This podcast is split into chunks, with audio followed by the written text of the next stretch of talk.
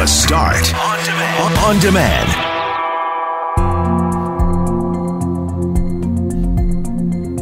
We spoke on Wednesday about how it is rare when there is a major event that happens somewhere on this planet, doesn't matter how far away, someone back home here in Winnipeg, here in Manitoba, is bound to feel those effects. Well, sure enough, we learned that 8 Winnipeggers on that plane that crashed in Tehran died. We'll get reaction from some folks who were close to those who perished in that crash. Is weight shaming going to be the next tool in the shed for environmentalists? A recent study shows that obesity contributes a lot to greenhouse gases.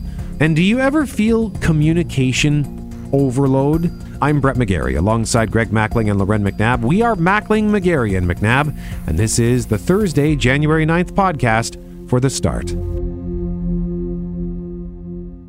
It's Mackling, McGarry, and McNabb. Got to ask first, Loren McNabb, because we got a text here from Marcel who says 10 to 15 centimeters in Toulon. Highway 7, Toulon to Winnipeg, partly covered. Snow plows are out, and the snow has stopped, but the visibility is still a bit reduced. How was your drive-in? You come in from south of the city. Yeah, I think it was pretty decent. I don't think it was pretty decent. When I stepped into the garage this morning, you could see the drifts that had come in underneath the garage doors. And I thought, oh, God, what's going to happen as soon as I open these doors? But it actually wasn't that bad. I'm wondering if we talked to Environment Canada yesterday and they talked about how there was going to be that line and more might come north of Winnipeg. So if he's in Toulon, perhaps that's where they got more snow. I would say ours was less than 5 centimeters. Yeah, and that's what it seems like here. I saw some drifts here and there, but not a ton of snow. And all the streets... Greg, you probably noticed the same thing downtown. Like I left Osborne, it had been plowed. I just took a quick little jaunt through downtown. Every street had been plowed. They're probably annoyed right now because it's snowing again. Mm-hmm. Yes. Yeah, all the major routes have been plowed, but it, I think, has snowed since they plowed them the first time. Yeah. And I'm just looking at the radar right now, and you're right. Obviously, you can see the snow out the window, but it looks like we're going to get a little bit more snow before it finally gives up. Yesterday, we were predicting it would stop snowing by noon. It looks like it might stop snowing in the city before that. So it's going to be a much slower drive, I suspect, even though they've done a yeoman's effort to get the major thoroughfares ready for rush hour. I suspect things will be slower than usual. I slid through one intersection downtown, and I wasn't even going all that fast. So you'll find some slippery sections out there, no question. And let us know what you're seeing, 204-780-6868. Shoot us a text if there's anything we need to know about as it pertains to that snow. So the snow obviously was one of the big things we were watching yesterday, but the news that 8 Manitobans were among those who died on that plane crash. Just, we had this conversation, and Loren, you said it, Greg, you said it. There is rarely a story, doesn't matter how far away it happens on the planet, there is rarely a story that where there isn't a local impact or an impact back home, and it didn't take long for us to feel that effect. No, you got mothers and fathers and children that were on that plane. The impact that's really standing out for me is so many of these Iranian Canadians who were coming home. The roles they were playing in our community as academics and doctors and pharmacists and professors is just incredible. All these extremely smart, well-loved Canadians were really making a go here in Canada, and then to have this all just taken from them. And then another part of it, too, is the extension of that. And we're going to share a bit more at 6:15.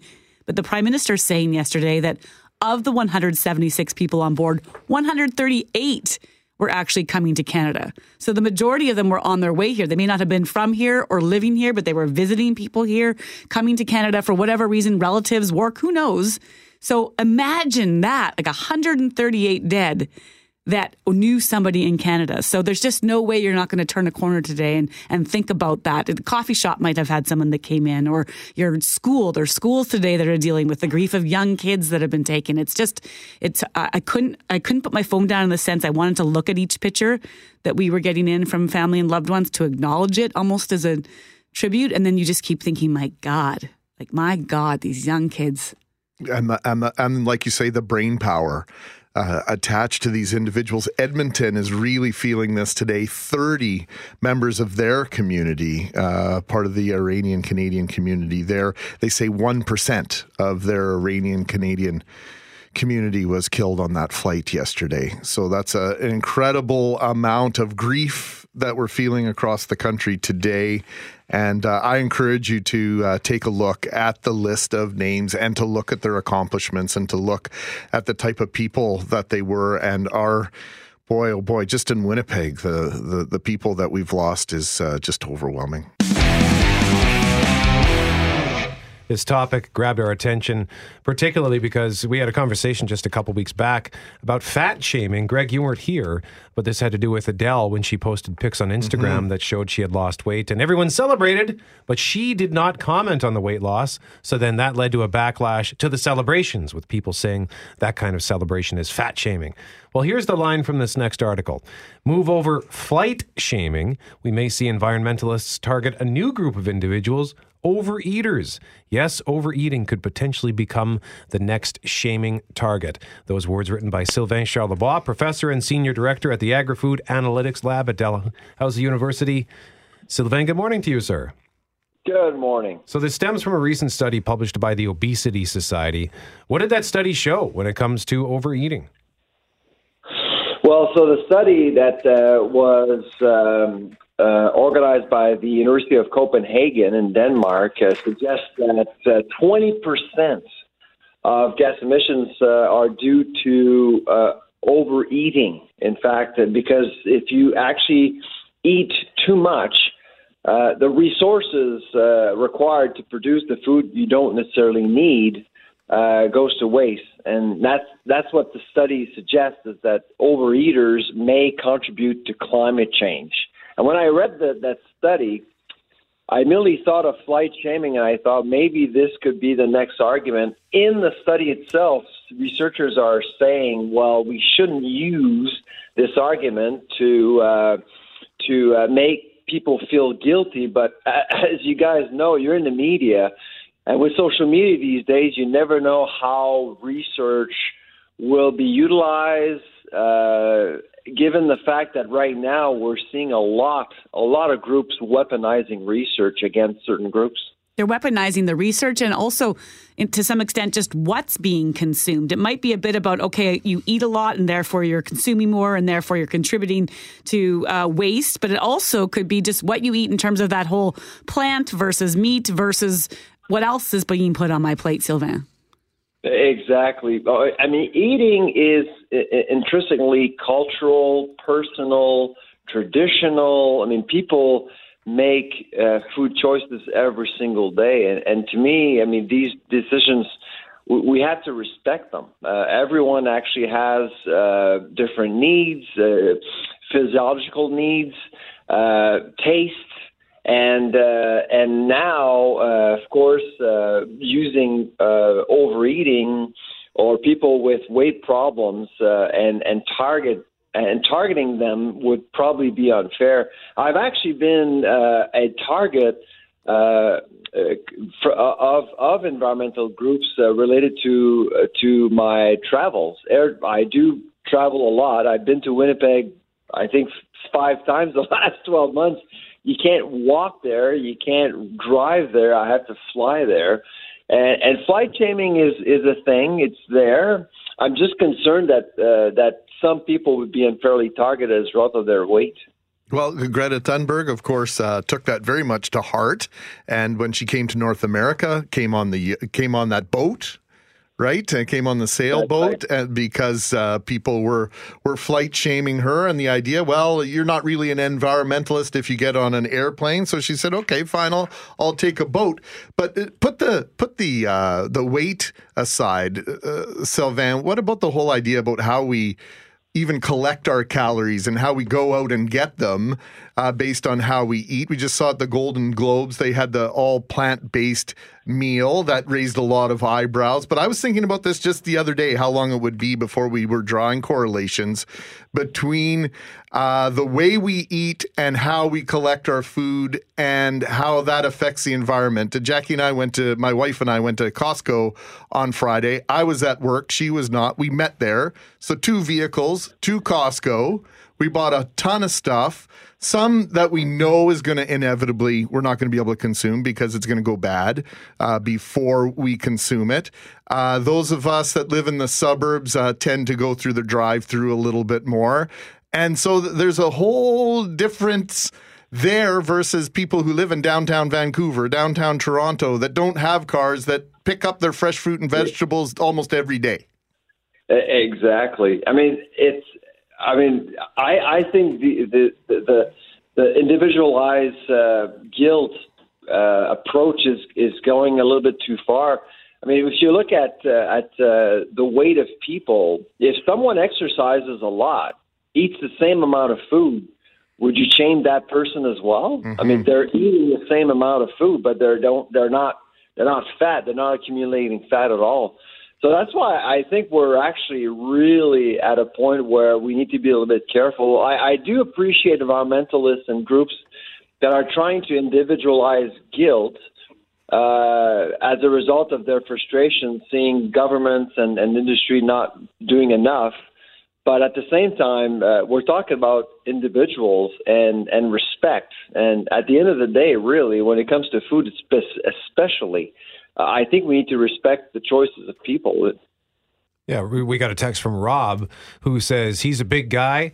He just eats 3 normal meals a day. Meanwhile, he has 2 friends who, as he says, 2 not big friends who can eat all day because their metabolism is crazy. So exactly.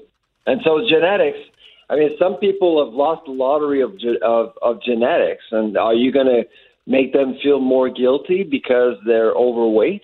That's why when it comes to obesity and people being overweight, it is really a complex issue. And that's why I think this study coming out of the University of Copenhagen could actually be used against some people, which would be unfortunate, really.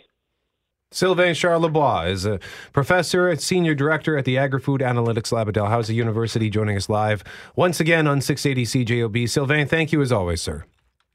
Have a good day. Bye-bye. If you want to read Sylvain's full article, we have linked it to our 680 CJOB Instagram story. It's a fascinating read. And I like that he has pointed out, like, this, let's not turn this into a thing. Well, I saw a tweet going around a couple days ago about when do you comment on other people's behavior and why do people feel the need to address, if your kid's having a tantrum in the stores, if the mom doesn't know that there's an issue there or on the plane, or, if someone is kind of in your way, why do people feel the need to give their opinion all the time towards a complete stranger? And so the idea would be, feel free to share on your social media page articles about how habits might be contributing to greenhouse gases or other things, but it's something completely different to walk up to someone in the store and be like, that's not local. Did you know you bought that from somewhere else? Or to look at the person sitting next to you at the restaurant. And I've heard people do this, comment on other people in my circle who might be bigger or larger and have them, whisper underneath, oh, they're eating fries. They shouldn't be eating fries. Like, it's none of your business what a person is choosing to put in their body, unless you're super concerned about their health and you know them well, stay out of it. Oh boy, that's a slippery slope. I don't know if I could ever make that suggestion to anybody, that whole idea of, should you really be having that? I don't think, no. I'm biting my tongue every single time on that one. Yeah, if someone were to make that kind of a comment, they'd be likely to get an uppercut, straight right flurry. So just be careful who you say the wrong thing to. Mackling, McGarry, McNabb. Jeff Braun is back. Hey, Jeff. What up? How you feeling? Better.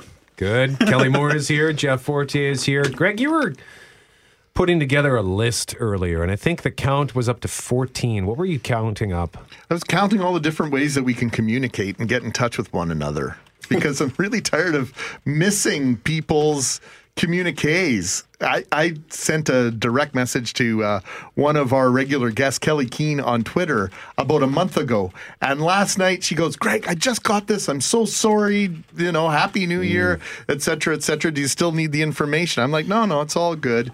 Anyway, so I wrote it down, all the different ways that we can connect with one another. Phone call, and that can be landline or cell phone, home or office. I can leave a message for you on your voicemail or your answering machine. I can send you a fax. You can send me a letter. Who does that anymore? Believe it or not, they still exist and people do use them. Morse code? Morse code.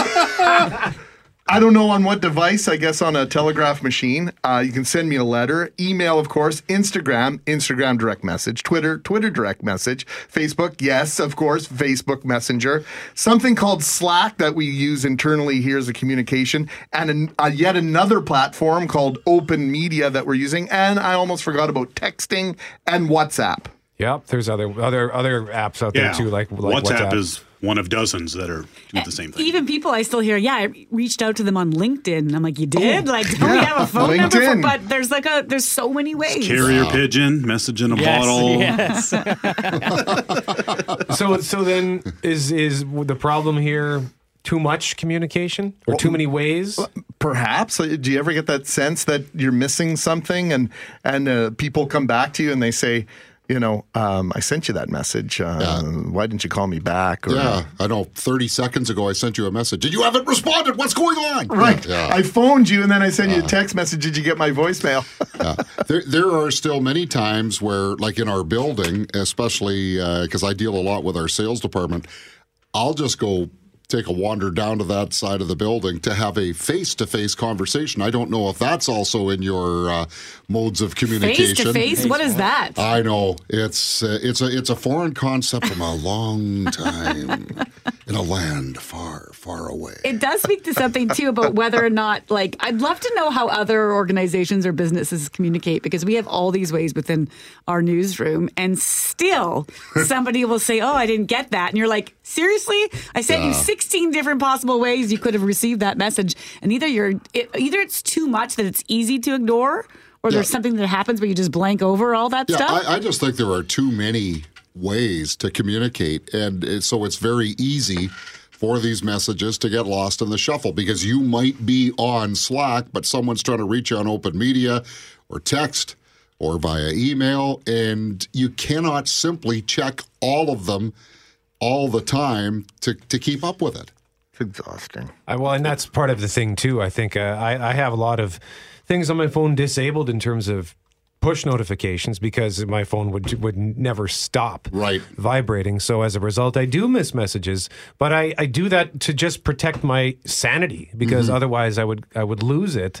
And there are times where I just want to throw my phone out the window and say to hell with all of it. If you need to get in touch with me, come find me. Well, that's the thing, too, is that in an emergency, or if it's really important, those messages will get through. Like if something, God forbid, happened to a family member, my mom will just call, and she'll just keep calling until I answer the phone or call her back, right? Or notice at least that she's called, so I don't worry about that. And like Brett said, this important stuff comes through on the phone. The other stuff is disabled, and if you send me a message on Instagram, I will see it tomorrow or the day after, or whenever I go to Instagram. If you're trying to get a whole group of people, one message, email. For me, it's if you need to get a hold of me as soon as possible, text me. If it's an emergency, call me. But there's a growing number of people I've called, and their voicemail, as they're talking in their voicemail, the best way to reach me is email or text. I'm like, but I got you.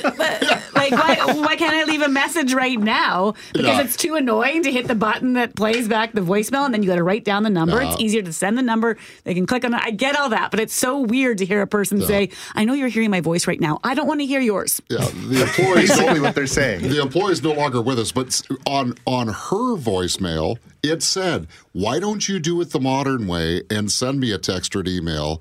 Voicemail is so passé." Really? Yeah. And this person is no longer working with us, and not because of that either. But what's the point of voicemail nowadays? Because you can see who called you. Most people, yes. I don't. I got a landline that does not have caller ID on or display. Yeah. It's just a cheap phone. Yeah. Plus, too, they might have to. You might see that they called, but what did they call about? You got to hear the details. Yeah. Well, you call them back. Well, what if you don't hear the message until 8 p.m. and they're gone for the day? So then you're left wondering, why did they call? Is this something bad? Is my car going to blow up? Yeah, I don't know what happened. And I often leave a message if you're just calling friends just to chat. I'm calling for no reason, no rush in calling me back, just checking in, right? And I'll leave that message, and then that person knows is something going on, or can I leave this for a day or two? And for the person leaving the message, it is a lot quicker just to communicate that orally rather than sitting there and having to type something out.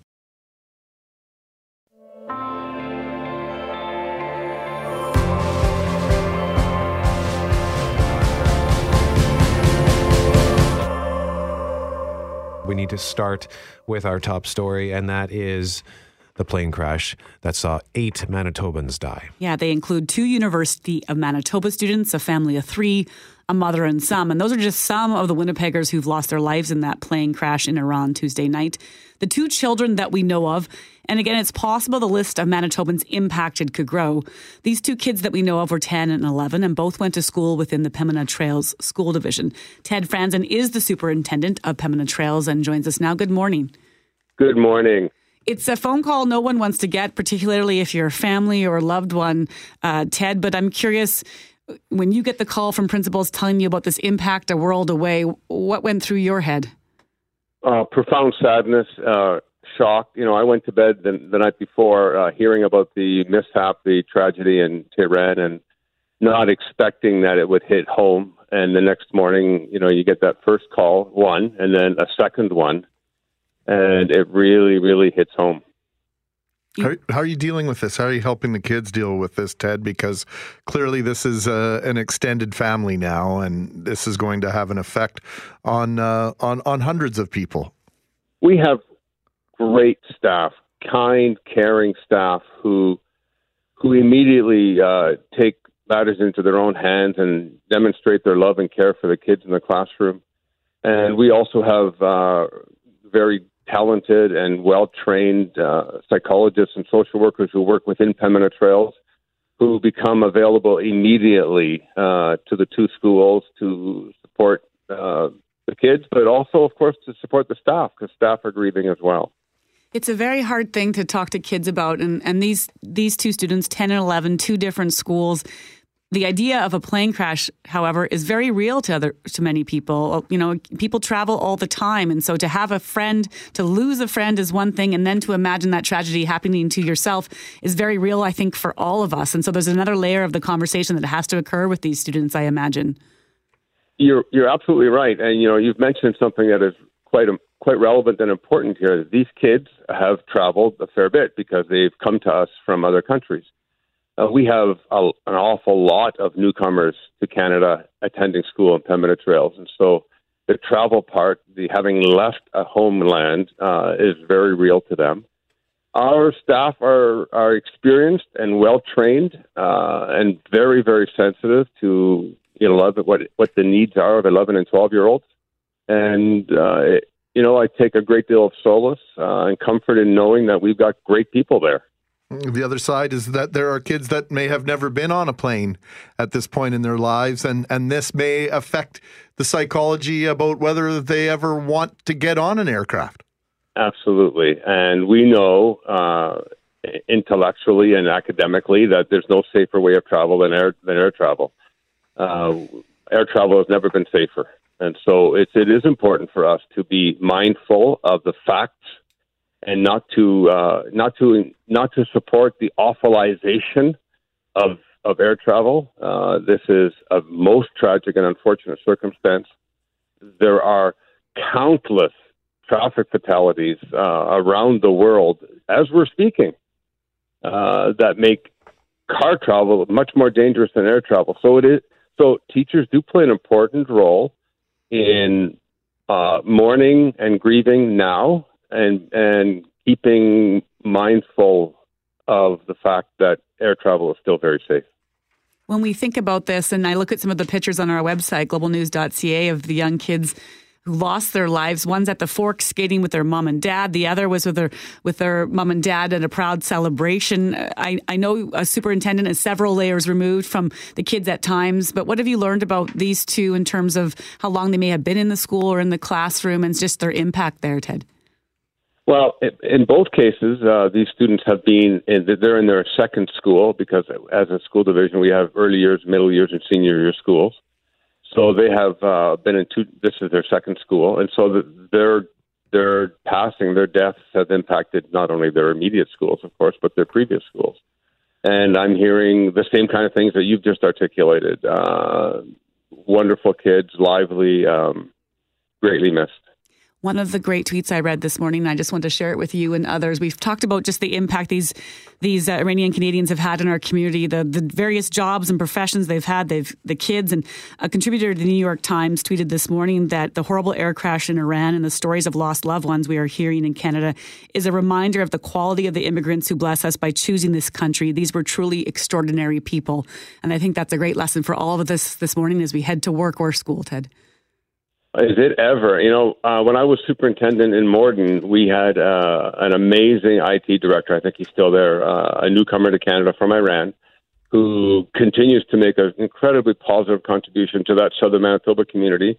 And coming to Winnipeg, 15 years ago, I've been in awe of the contribution that the newcomers have made to Canada. And as a first-generation Canadian myself, my mom was a World War II refugee. We are a land of immigrants, and our diversity is enriched by those who come to us from other countries. Ted Franzen, Superintendent of Pembina Trails School Division, joining us live on 680 CJOB. Ted, thank you as always for the time. We appreciate it. You're very welcome. Take care. Right now we are joined by one of our friends from Clinic Psychology Manitoba, Dr. Raymond Abdurrahman. He joins us, I would say, on a monthly basis or so, or in times of need. And I think this is certainly a time of need for our entire country, really. Yeah, there's no question about it. Good morning, Raymond. How are you this morning? Good morning. How are you? We're doing okay. You know, it's a difficult day for a lot of us in the country. We're speaking with Ted Franzen at Pembina Trails School Division about some of the victims and how the school division is going to be helping friends, family, teachers, those that knew families and individuals that were killed in this plane crash. But I think we're all feeling this today. Yes, absolutely. It's very sad news. These are difficult times. How do we address these with our children? The answer to some of those things kind of can really vary, simply because as children develop and they age, what they can understand will vary. So I always start off by saying, you know, we need to control some of the messaging. Even as adults, you know, watching the news on an excessive basis can be nerve-wracking. I was just talking to a friend last night who said, I couldn't sleep because I watched the news before I went to bed. So we can only imagine, you know, as adults who we have a greater understanding of the world, and still with the way things are, sometimes it's hard to understand. You can imagine what the impact of all this on children. So the first step is to be able to control the message and how much news they are watching. I say younger children, it's really important for them to have their message limited. My son doesn't know about the plane crash. He's 6. But he is beginning to understand other things. He asked me the other day if Trump was a bad person, and that was a conversation we needed to have. And so as children get older, they get exposed to these messages. And as they get exposed to these messages, there's going to be, in some ways, this is traumatic news. It's a form of vicarious traumatization, you know, when we hear about these horrible things happening in the world. Sorry, go ahead. I was just saying on that note, Raymond, that I was with my own kids last night. The night before, they had come home and the TV was already on, and it was on the missile air attacks. And so I had to explain, because they both can read and they were reading the ticker before we got a chance to shut it off. And we had just a conversation, and it was fine. There was no, I didn't feel like they had any concerns following up that. Last night, I said no news. We're not turning it on, because a plane crash or a plane or flying in a plane is so many families and kids can connect to that. They may have been on one or about to go on one, or at some point in their life will take a flight. And so you talk about controlling the message, but then they could go to school and have someone mention it. Right? And so you're trying to decide, do I want to be the one to talk to them first, or wait to see if they come to me with those questions? It's a really good question. So when I say control the message, if your children are not of school age, you have greater control over that. Once your children become of school age, we can control the message by being mindful about how much news they watch, right? Because it's very easy to get stuck to watching the news and seeing what's happening. But another way to control the message is to be able to talk about what's happening. So, as I said, this is a type of form of vicarious traumatization. You watch this stuff happening. And trauma has this way of removing a sense of control, because we don't know what's going to happen. And everything that's, you know, the tenacious nature of what's happening, you know, discussions of World War III, you know, those things kind of remove a sense of control. And we want to give that control back to those children. Sorry, go ahead. Is there a danger, Raymond, of being too protective of what we tell our kids? Because kids, you know, I think we often forget The kids are tougher than we give them credit for sometimes, right? Yeah, you know what, that message, we have to be careful with that message. You know, the message is that children are resilient. That doesn't mean that they're not impacted, and that's why we need to be a bit more careful. So when I say controlling the message, it's about being able to carry on a sense of routine. It's to be able to let them know that they are safe. You know, the moment they see us fall out of sorts, they realize that actually things are not as safe as they think. So we have to try to maintain some composure. Now, in addition to that, we also have to prepare our children to live in the world that they're living in now. And these kinds of messages can create a great sense of fear about travel, about people who might come from different countries. And that's where we need to start to have those discussions. But those aren't, thankfully, I think, you know, the media is changing. I mean, the kinds of discussions you guys have, you know, that message is getting out there. But as parents, as educators, we need to start to be able to have those messages and those discussions with our children as well, too. So they're not just carrying, you know, the implicit message of the news.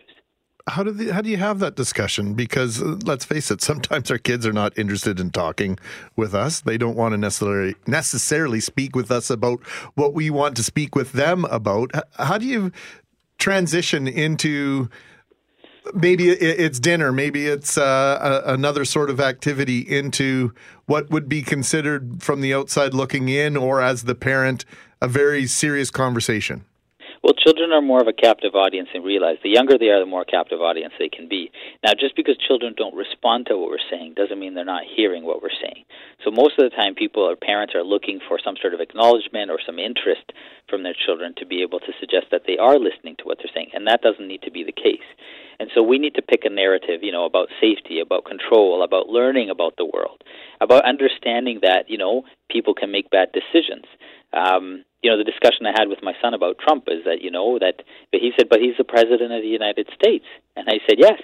And sometimes leaders can make bad decisions, and that can lead them into trouble. Now, do I think Trump is evil? Right, probably. But, you know, in terms of his world, like I needed to temper that down to be able to say, you know, people make bad decisions, and that can sometimes lead to a lot of difficult problems, even leaders of country. So children don't necessarily see adults as infallible. You know, what they do need to be able to do is turn to us for a sense of protection, you know, that even though people make mistakes, that we do our best to keep them safe. This is all great advice for parents looking to talk to kids, but what about just the rest of us in the sense of being adults? You mentioned off the top your friend that struggled. I mean, if I want to have a good conversation about this or help someone else through it, I need to be in the good headspace myself. Or so those who are up this morning thinking the same thing, like, my God, I cannot look at any more photos. I can't hear any more. What an awful, awful morning for so many in this country. What's your advice to the rest of us? We got to talk. We've got to sit down and have a big talk. And these kinds of conversations of the media are incredibly helpful. We've got to talk about what this means to us. You know, what does it mean for our safety? Where are we coming from? When we talk about these problems, we process through them. And when we talk about them with other people, we're able to gain a sense of perspective. Without that perspective, it's all in our head. And when it's all in our head, like, you know, any sense of logic, any sense of comfort that we get from other people kind of slips away. And that anxiety kind of builds, and it takes over, and it makes us, you know, makes it hard for us to sleep. It, you know, makes it difficult for us to have a sense of safety in the world. There are people who, you know, just assume that this isn't an issue as well too. You know, it's just like, you know, one more, you know, people who can get desensitized. You see enough of this stuff in the world that you just like, whatever, we just move on. And even for those people, it's important for us to be able to understand the realization of the importance of this stuff, not just to them, but to their fellow Canadians and fellow global citizens. Well, you know, it's funny you mentioned that, because one of the things that we are, I think, that's filling our heart today and making this so much more tragic all at the same time is what these individuals did with their lives, how well educated they were, the roles they played in their communities. We're learning about these people one at a time in this large group, in this large tragedy. And one of the things we're trying to kind of pull from this in a positive fashion is just how incredible these people were, and then on the flip side, how incredibly they'll be missed. Yeah, and I think it really speaks to the value of human beings. You know, we don't know what we have until it's gone. And I think it teaches us to start to treasure the relationships that we have with people now. And I think it teaches us to start to make an effort to connect with the people around us, not to take them for granted. Yeah, I'm talking about coworkers, people in our neighborhood, people in our community, people we see as similar, people that we see as different. This is the time where we have those discussions. There is no right or wrong discussion to be had about this. It's just that we need to be able to have that discussion. Once we're able to talk about our feelings, whatever our thoughts are going to vary from person to person, but the more we're able to speak about it, the more we can challenge any thoughts that we might have that might make us more anxious. Even if we're talking with other parents, it might present us with other points of view that we can present to our children. I never thought about it that way. I could say it that way. The professionals won't have all the answers. So many of us are really great at explaining really difficult situations, but we need to be able to have those conversations with each other in order to be able to develop those. Dr. Raymond Abdurrahman joining us from Clinic Psychology Manitoba, their website, clinicpsychology.com, and you can also go to Raymond's website, winlove.ca. Raymond, thank you as always. We appreciate the time, sir. Thank you for having me and for having this discussion. Hey, Loren McNabb, our guest is on the line. Who are we speaking to now? Well, we're reaching out to some of the people who knew some of those victims, the Winnipeggers who were on that plane crash. And we were saying earlier, it's one thing to sort of know the number of people that died in that crash. It's quite another to learn more about them and see their pictures and read their names and hear all the things that they had done in Winnipeg, Manitoba, and right across Canada. And we've got Winnipeggers who, like Forough Adam, who held a PhD in immunology, and Amir Hossein Ghassemi, who was a graduate student in engineering. And Zahra Mousavi, our next guest, knew both of them, and she joins us now. And Zahra, we want to thank you first and offer our sincere condolences for your loss and for also just taking the time and being brave enough to talk to us this morning. We appreciate it. Sure. Thank you. Tell us a bit about, I understand you were very good friends with Forough. You taught Amir Hossein. Tell us a bit about them both. Sure. Actually, it's really hard for me to talk about them with no tears. Forough, yes, she was one of our very good PhD former graduates from U of M. She won the prestigious Laureate Award for her thesis a few years ago. And then she was our MITACS representative working with the MITACS to prepare proposals for us.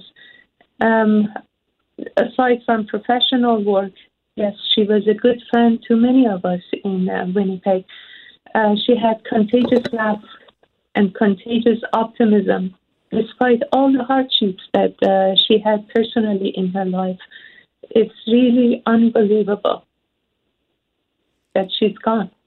Can you tell us a bit about, she sounds like an extremely strong woman, about some of the things she perhaps overcame in that decision to leave Iran and come to Canada?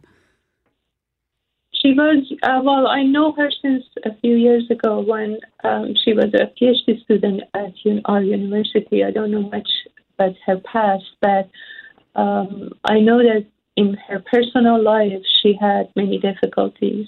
And despite that, and also she had many health issues, especially recently. That's why that he went to Iran, because she wanted to have extra tests that in Canada takes much longer time to have those tests. But in Iran, of course, you can have all the specialists perhaps done in one day. So that's why that she went to Iran. And despite all of that, as I said, she was very strong, very smart, and an extremely good friend. The other person that you asked about is Amir Hossein Ghassemi. He was also a doctor, a physician. He got his MD in Iran and then came to Canada. He went to Vancouver first. He worked with a physician over there for a year on a project, and then came to Winnipeg as a master in our biomedical engineering program. His main advisor was Dr. Marcus Eng, a neurologist, and I was his co-advisor. That is also very hard to believe that he's gone. Amir took two courses with me last semester. As a physician who comes to engineering in biomedical engineering, they have to pass some certain engineering courses. And I was impressed. He was working so hard, and he did pass them quite good, actually. He wrote both exams on December 16 because he wanted to go to Iran at night, leaving December 16. He went to get engaged the plan was to bring his wife in summer, get married and back here in summer. Oh, he was a smart, bright student. Zahra, what powerful stories, remembrances, and sharing this side of these folks that we obviously have no idea about. But I shared on my Twitter account Forough's last tweet, and I read it earlier this morning, and I shared it with my followers earlier today. And I think it's going to endear this young woman to Winnipeggers for the rest of time. It says this: I just watched my first football game from beginning to end and couldn't figure it out for a while, no matter how much D.R. Leash and Paul Samantha explained for me. And the Winnipeg Blue Bombers won. Congratulations. Wow, what a game. You're welcome for all my positive vibes. And then some emojis, hashtag we got the cup. I mean, it doesn't get much more Winnipeg than that. That's right. Yeah, Forough was like that, yes. Full of life. The last 48 hours, Zahra, I you know, we've been talking about people who are complete strangers. We don't know them, and it's been emotional for many of us. I can only imagine sort of the roller coaster that you've been on, trying to just come to terms with the fact that these people in your life are here. What's the biggest question for you when it comes to this crash? And are there questions you want answered, or is it just really right now about mourning the loss of your friends?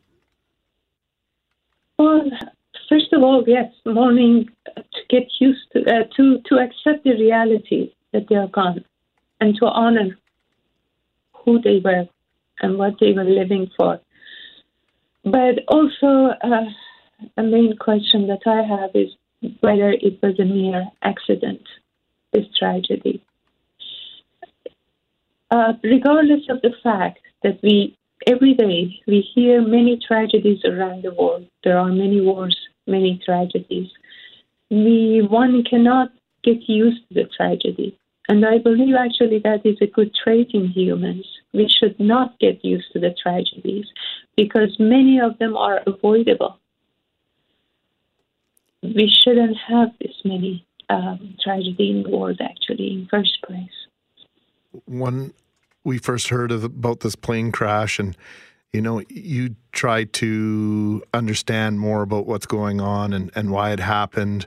And then the geography comes into play. And for a lot of people, that's halfway around the world. But within hours, we realized, and it was almost predictable, that somehow, some way, Winnipeg and or Canada would be affected by this tragedy. But I don't think we had any idea to what extent we would be hearing about this number of Canadians involved. And this is just for something that felt halfway around the world for a few hours yesterday. It is just so much in our backyard now. It's inexplicable how quickly it all changes, just like everything changed for those people on that plane and for those that loved them. True. If there's one thing you'd like us to remember about your friends, Forough, what would it be? Her contagious laugh, and that she was joyful, cheerful, no matter what. Every time that I wanted to have some good time or to forget the difficulties, I was calling Forough and saying that let's go together, let's go out, and Forough was always there. Always ready to get out and have some laughs together. Thank you so much for your time, Zahra. I know how hard this must be to share your memories, but it's greatly appreciated for us to learn so much more about these men and women who had their lives so tragically taken. Thank you for your time. Sure, my pleasure. Thank you.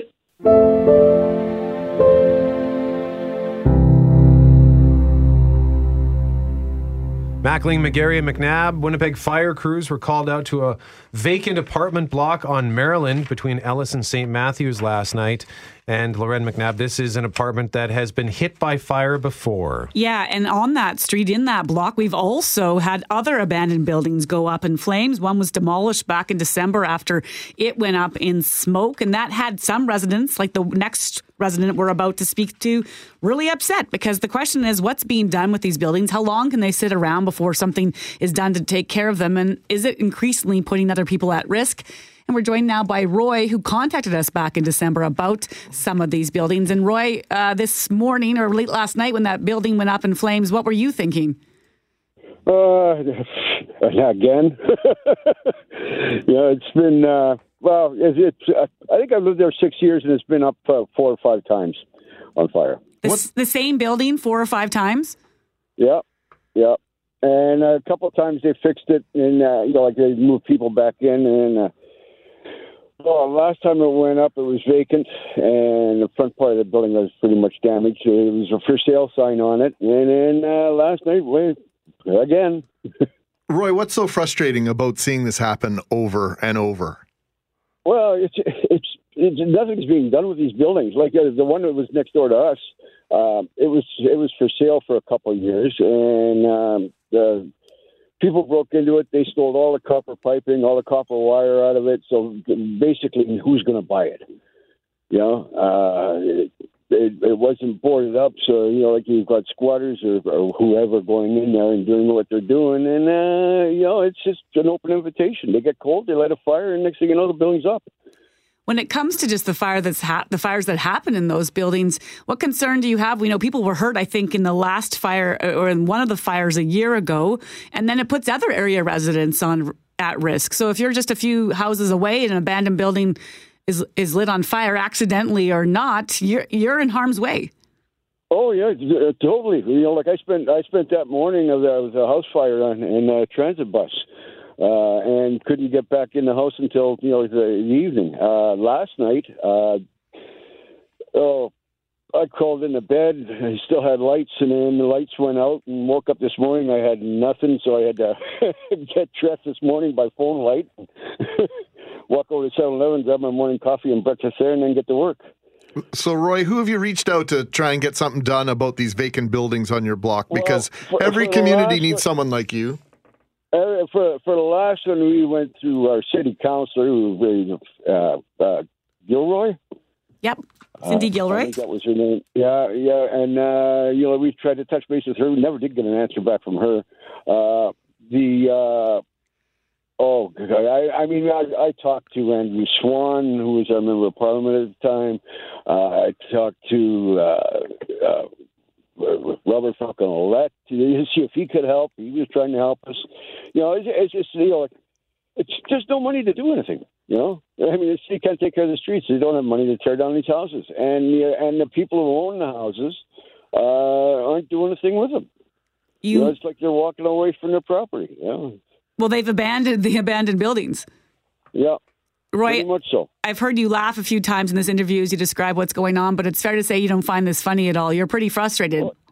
Oh no, it's very frustrating. But all you can do is laugh at it because I love the area. I'm a West End boy at heart. I live my whole life around Orioles Community Center, and it's. I love the area. It's so convenient to get around, and but it's the times we live in. Well, your voice has been heard here, and hopefully loud and clear. And Roy, we'll be asking different levels of government, what can be done about this, and why do these buildings sit so long? Just basically as an invitation for somebody to come in and do. Obviously, we don't know exactly what happened last night, but. There are obviously you have your suspicions. All right, somebody was in the building, and there was when I went outside to check on after the fire cruiser arrived, there was a little bit of an explosion, and I think somebody might have had a propane heater or a tank up there, because that's what it sounded like. I've heard them pop before. Well, Roy, thank you so much for reaching out to us once again. We appreciate this, sir, and we appreciate the enthusiasm and passion you have for your community. Oh, you know, it's like I love this city. I used to live in L.A. and I used to live down in the States, but this is my home, and I love this city. All right, Even in the wintertime when it's cold like this, and I'm an outdoor person. Okay, right. Hey, thank you so much for joining us this morning. You can read more at cjob.com. Winnipeg Fire Crews battle Maryland Street apartment blaze.